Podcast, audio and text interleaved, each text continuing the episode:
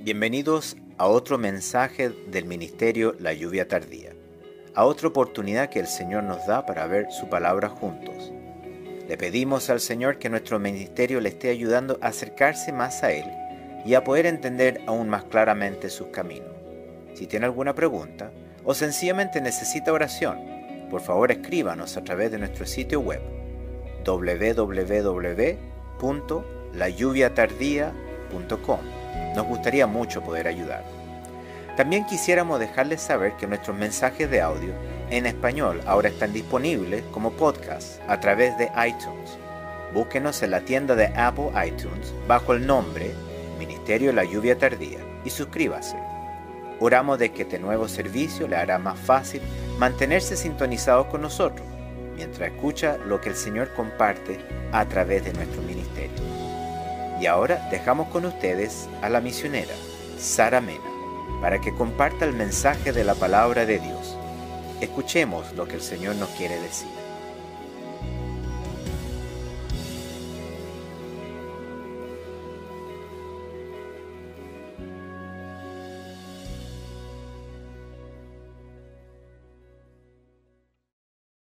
Que el Señor les bendiga. Hoy la palabra nos hablará acerca de los que iban delante. Cuando hablamos de ir delante de alguien o de algo, nos estamos refiriendo a una posición muy especial, porque esta persona va delante de todo espectador, va en la parte anterior de aquel o de aquello que quiere representar, va enfrente, va más a la vista que los demás. O sea, que se está anticipando en el tiempo o en el espacio de algo demasiado importante. Y esta posición no es solo representativa, sino que también es como una línea de defensa a la honorabilidad de lo que estamos representando. Por eso mismo que debemos tener conciencia en todo en nuestras vidas, sea bueno, sea malo lo que hacemos, todo lo hacemos delante de Dios. Por algo dice que los ojos de Dios están en todo lugar, mirando a los malos y a los buenos. El que piensa que puede escapar de la vista o del conocimiento y del poder de Dios está muy equivocado. Por esto mismo que todos sus juicios serán ineludibles, porque cuando llegue su tiempo Él lo cumplirá, porque Él sabe en dónde estamos todos y tomará a cada uno estemos donde estemos porque Él sabe dónde estamos, dónde nos movemos y todo lo que hacemos, y conoce hasta el más íntimo de nuestros pensamientos. Y aunque muchos traten de escapar, Él también sabe que los puede coger y que no podrán escapar. Por algo, Él es un Dios omnipresente que está en todo lugar, como también es un Dios omnisciente que todo lo sabe y más encima es omnipotente, el Todopoderoso. Por eso dice, aunque cavasen hasta el Seol, de allá los tomará mi mano. Y aunque subieren hasta el cielo, de allá los haré descender. Si se escondieren en la cumbre del Carmelo, allí los buscaré y los tomaré. Y aunque se escondieren de delante de mis ojos en lo profundo del mar, allí mandaré a la serpiente y los morderá y si fueren en cautiverio delante de sus enemigos, allí mandaré la espada y los matará. Y pondré sobre ellos mis ojos para mal y no para bien. Por eso que es tan absurdo todo lo que piensan y dicen los que no creen en Él, pensando que pueden burlarse de Él y que Dios nunca los podrá castigar, ni siquiera alcanzar. Y más todavía cuando escuchamos el testimonio de uno de los emperadores más grandes que ha existido en este mundo, que fue Nabucodonosor, el emperador de Babilonia, el cual escribió acerca de su experiencia. Cuando no quiso aceptar la advertencia de Dios a través de la boca de Daniel, porque no creía en Dios cuando éste le dijo, por tanto, oh rey, acepta mi consejo.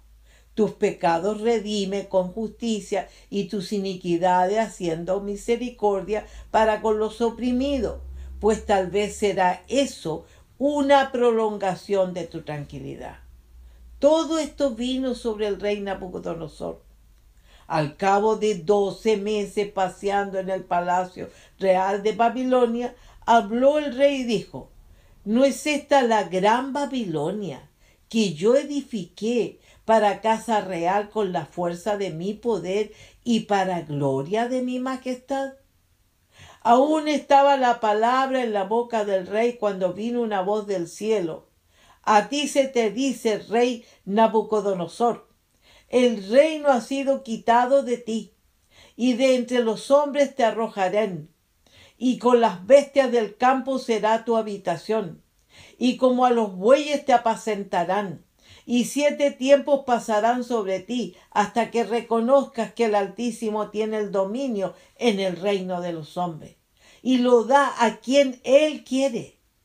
En la misma hora se cumplió la palabra sobre Nabucodonosor, y fue echado de entre los hombres, y comía hierba como los bueyes, y su cuerpo se mojaba con el rocío del cielo, hasta que su pelo creció como plumas de águila, y sus uñas como las de las aves. al fin del tiempo yo, Nabucodonosor, alcé mis ojos al cielo, y mi razón me fue devuelta, y bendije al Altísimo y alabé y glorifiqué al que vive para siempre, cuyo dominio es sempiterno, y su reino por todas las edades. Todos los habitantes de la tierra son considerados como nada, y él hace según su voluntad en el ejército del cielo y en los habitantes de la tierra, y no hay quien detenga su mano y le diga, ¿qué haces? En el mismo tiempo mi razón me fue devuelta. Y la majestad de mi reino, mi dignidad y mi grandeza volvieron a mí. Y mi gobernador y mis consejeros me buscaron. Y fui restablecido en mi reino. Y mayor grandeza me fue añadida. Ahora yo, Nabucodonosor, alabo, engrandezco y glorifico al Rey del cielo, porque sus obras son verdaderas y sus caminos justos, y él puede humillar a los que andan con soberbia. Estamos entendiendo con este testimonio lo que sucede con los que se levantan con soberbia ante Dios. Por eso mismo que el pasaje que el Señor me dio de las escrituras para esta semana tocó mi corazón. Porque hay vidas que se atreven a hacer cosas muy desagradables delante de Dios, creyendo que no pasará nada. Cuando de esto la palabra nos dice, aconteció que acercándose Jesús a Jericó, un ciego estaba sentado junto al camino mendigando. Para comenzar, vemos aquí a una persona en una gran necesidad. Y ante esta necesidad puedo decir con todo mi corazón, qué horrible debe ser la ceguera. De solo pensar en esto duele y hasta da miedo diciendo dentro de nosotros, ¿qué sería de nosotros?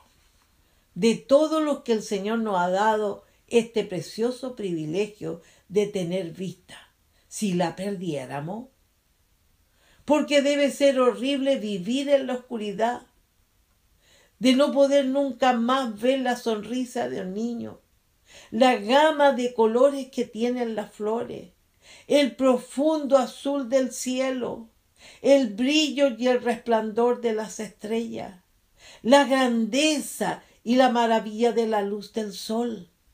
Tantas y tantas cosas que tenemos gracias a las misericordias de Dios que nos ha dado el privilegio de poderlas ver, contemplarlas, disfrutarlas en todas sus formas y colores. Y esta persona, fuera de sufrir la pérdida de este sentido tan importante y necesario, también tuvo que sufrir la pobreza. Y todo esto es la consecuencia de la ceguera.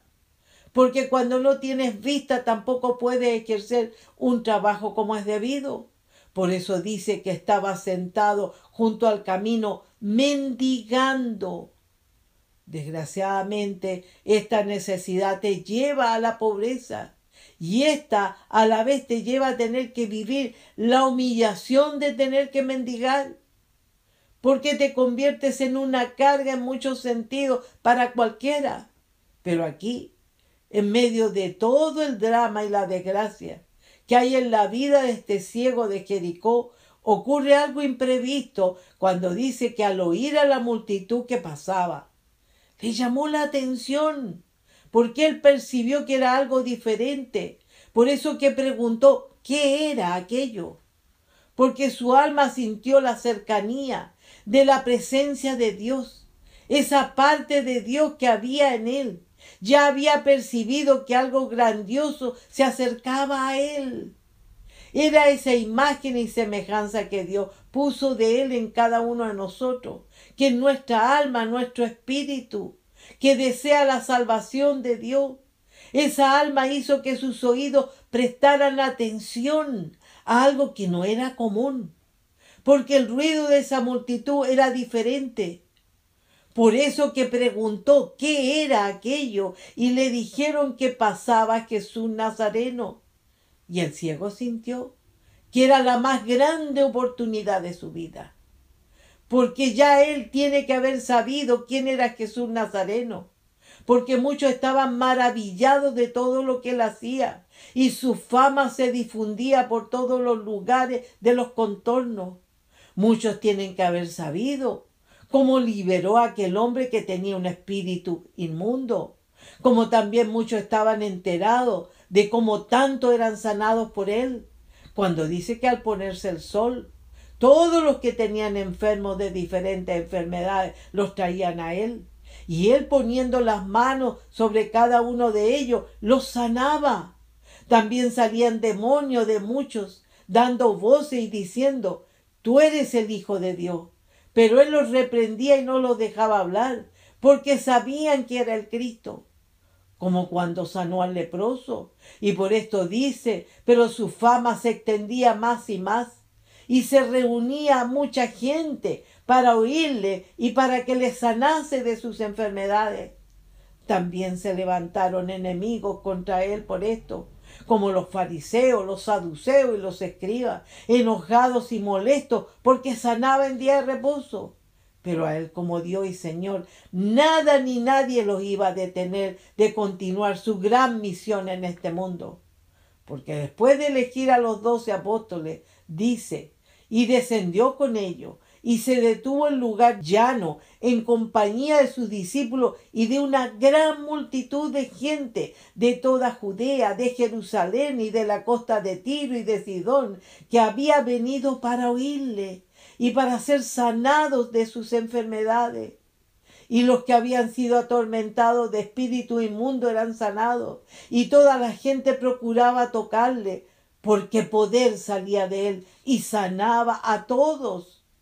Y así siguió el Señor, hasta lo último sin parar, de enseñar, de salvar, de sanar y de liberar a tanta vida, como hasta el día de hoy, y hasta el fin del mundo porque grandes fueron y son sus milagros de resurrección, de expulsión de demonios, de sanidad, de aprovisionamiento, de juicio y de liberación, demostrándoles a todos, como también hoy a nosotros, y también a todos los que vengan después de nosotros hasta el final, que Él es el Todopoderoso. Porque Jesucristo es el mismo ayer y hoy y por los siglos. Y de esto en todo su dolor.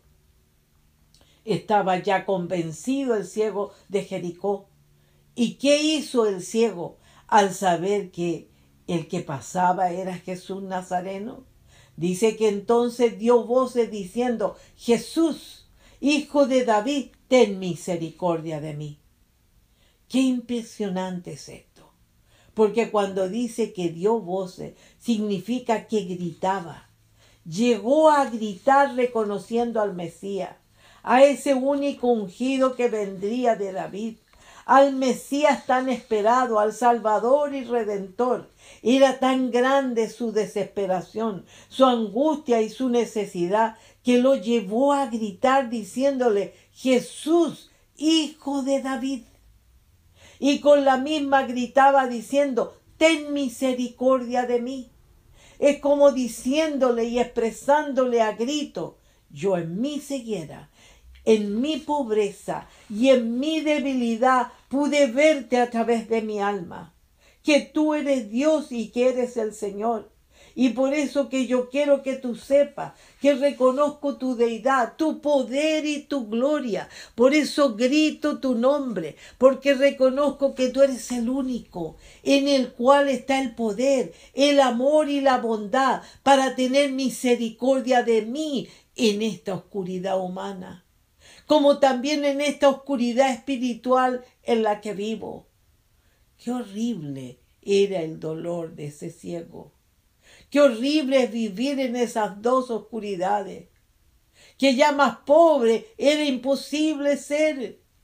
Pero ante todo este dolor y sus gritos no escuchados, y ante toda esa impotencia de no poder correr tras el Señor, ¿cuál fue la actitud de los que iban delante del Señor cuando la palabra de Dios de ellos nos dice? y los que iban delante le reprendían para que callase. Yo me pregunto ante esto, ¿puede haber más indiferencia ante el dolor del prójimo? Imposible. La falta de compasión que hubo en esto fue demasiado grande, como la que hay hoy, porque hoy en día ya no se considera al que está sufriendo porque la gran mayoría solo piensan en sí mismo. Hay tanto egoísmo que ya el amor al prójimo es muy difícil verlo. Por eso que yo me pregunto muchas veces, ¿qué clase de personas son las que hoy en día van delante del Señor? ¿Las que lo representan? ¿Están conscientes que lo están haciendo delante de Dios? Porque si no están conscientes, entonces, ¿cuál es su fe? ¿Qué clase de Dios es para ellos el Señor?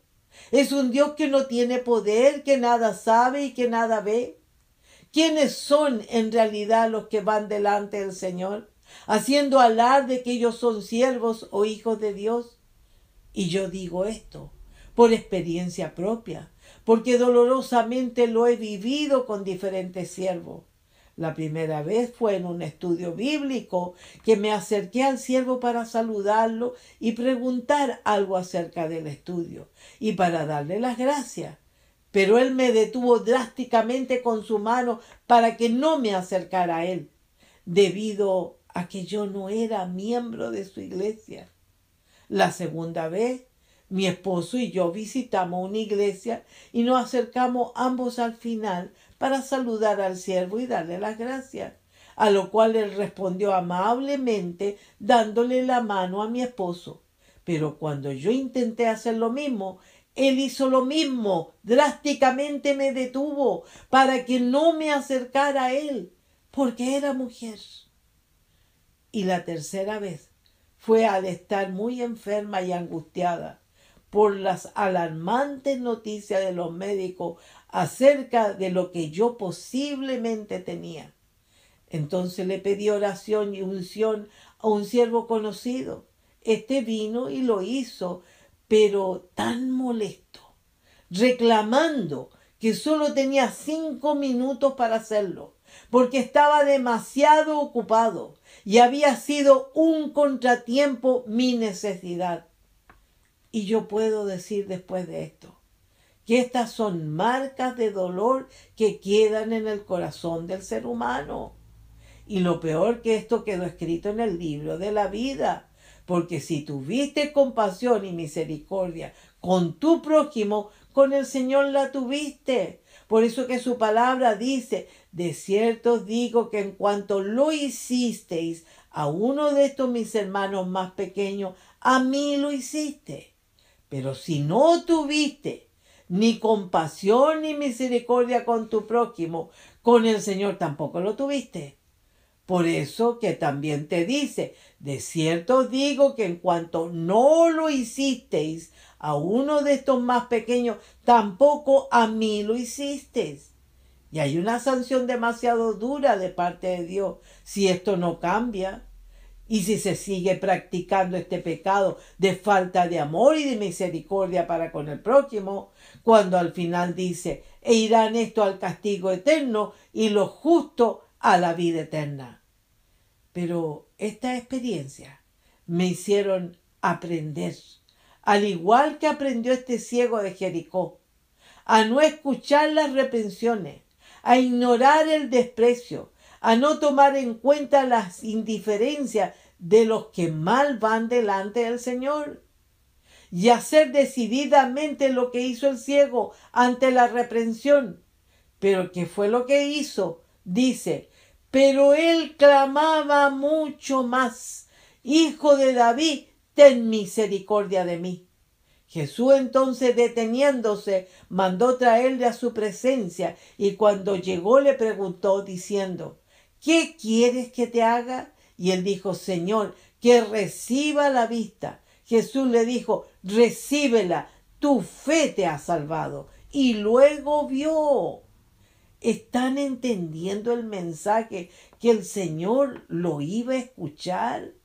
Lo escuchó. Que el Señor se iba a detener para llamarlo, lo llamó. Que el Señor iba a hacer la obra, la hizo. Que el Señor lo iba a sacar de toda oscuridad, lo sacó dándole salvación y luz espiritual, dándole sanidad a su alma como también a sus ojos naturales. ¿Y por qué hizo todo esto el Señor con este ciego? Por su fe. Por su fe. Por esto le dijo, recíbela, tu fe te ha salvado. Por la fe lo sacó de toda oscuridad y pobreza. Por esa misma fe hoy te digo que nada ni nadie debilite tu fe. Fortalécete en la fe del Señor, porque sólo así harás lo mismo que hizo este ciego, que nos enseña a todos con su testimonio. Porque ¿qué hizo este hombre cuando él vio? Dice, y le seguía glorificando a Dios y todo el pueblo cuando vio aquello dio alabanza a Dios. Por todo esto hoy te exhorto y te digo, hay que persistir, hay que perseverar y no vale la pena estancarse, ni debilitarse en la fe, ni menos devolverse al mundo, ni hundirse en los sufrimientos y problemas por la mala voluntad de los hombres o por su mal testimonio. Si hay fe, el Señor va a escuchar nuestro grito. El Señor se va a detener y nos va a llamar y nos preguntará, ¿qué quieres que te haga? Pero también recibiremos de Él según nuestra fe, porque lo único importante es creer en Él con todo el corazón para poder cambiar, puesto los ojos en Jesús, el autor y consumador de la fe en el fiel y verdadero, que nunca nos va a fallar, ni nos va a abandonar. Por algo Él dijo, no te he dicho que si crees verás la gloria de Dios. Hoy te pregunto, ¿quieres verla? ¿Estás dispuesto a hacer lo mismo que hizo este ciego de Jericó?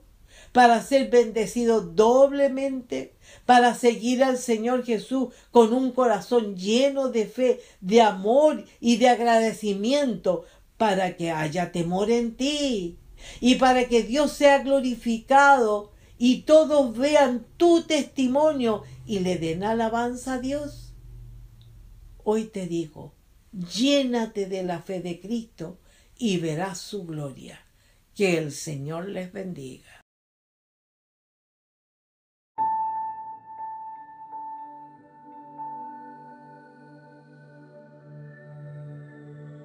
Por favor, únase de nuevo con nosotros la próxima vez para continuar viendo la palabra de Dios juntos. Por favor, escríbanos a nuestro sitio web si tiene alguna pregunta o necesita oración. Nuestra dirección nuevamente es www.layuviatardía.com. El Ministerio La Lluvia Tardía es un ministerio financieramente autosuficiente dedicado a compartir a Jesucristo y su verdad con todo el mundo. El Señor está cerca. Que Dios le bendiga.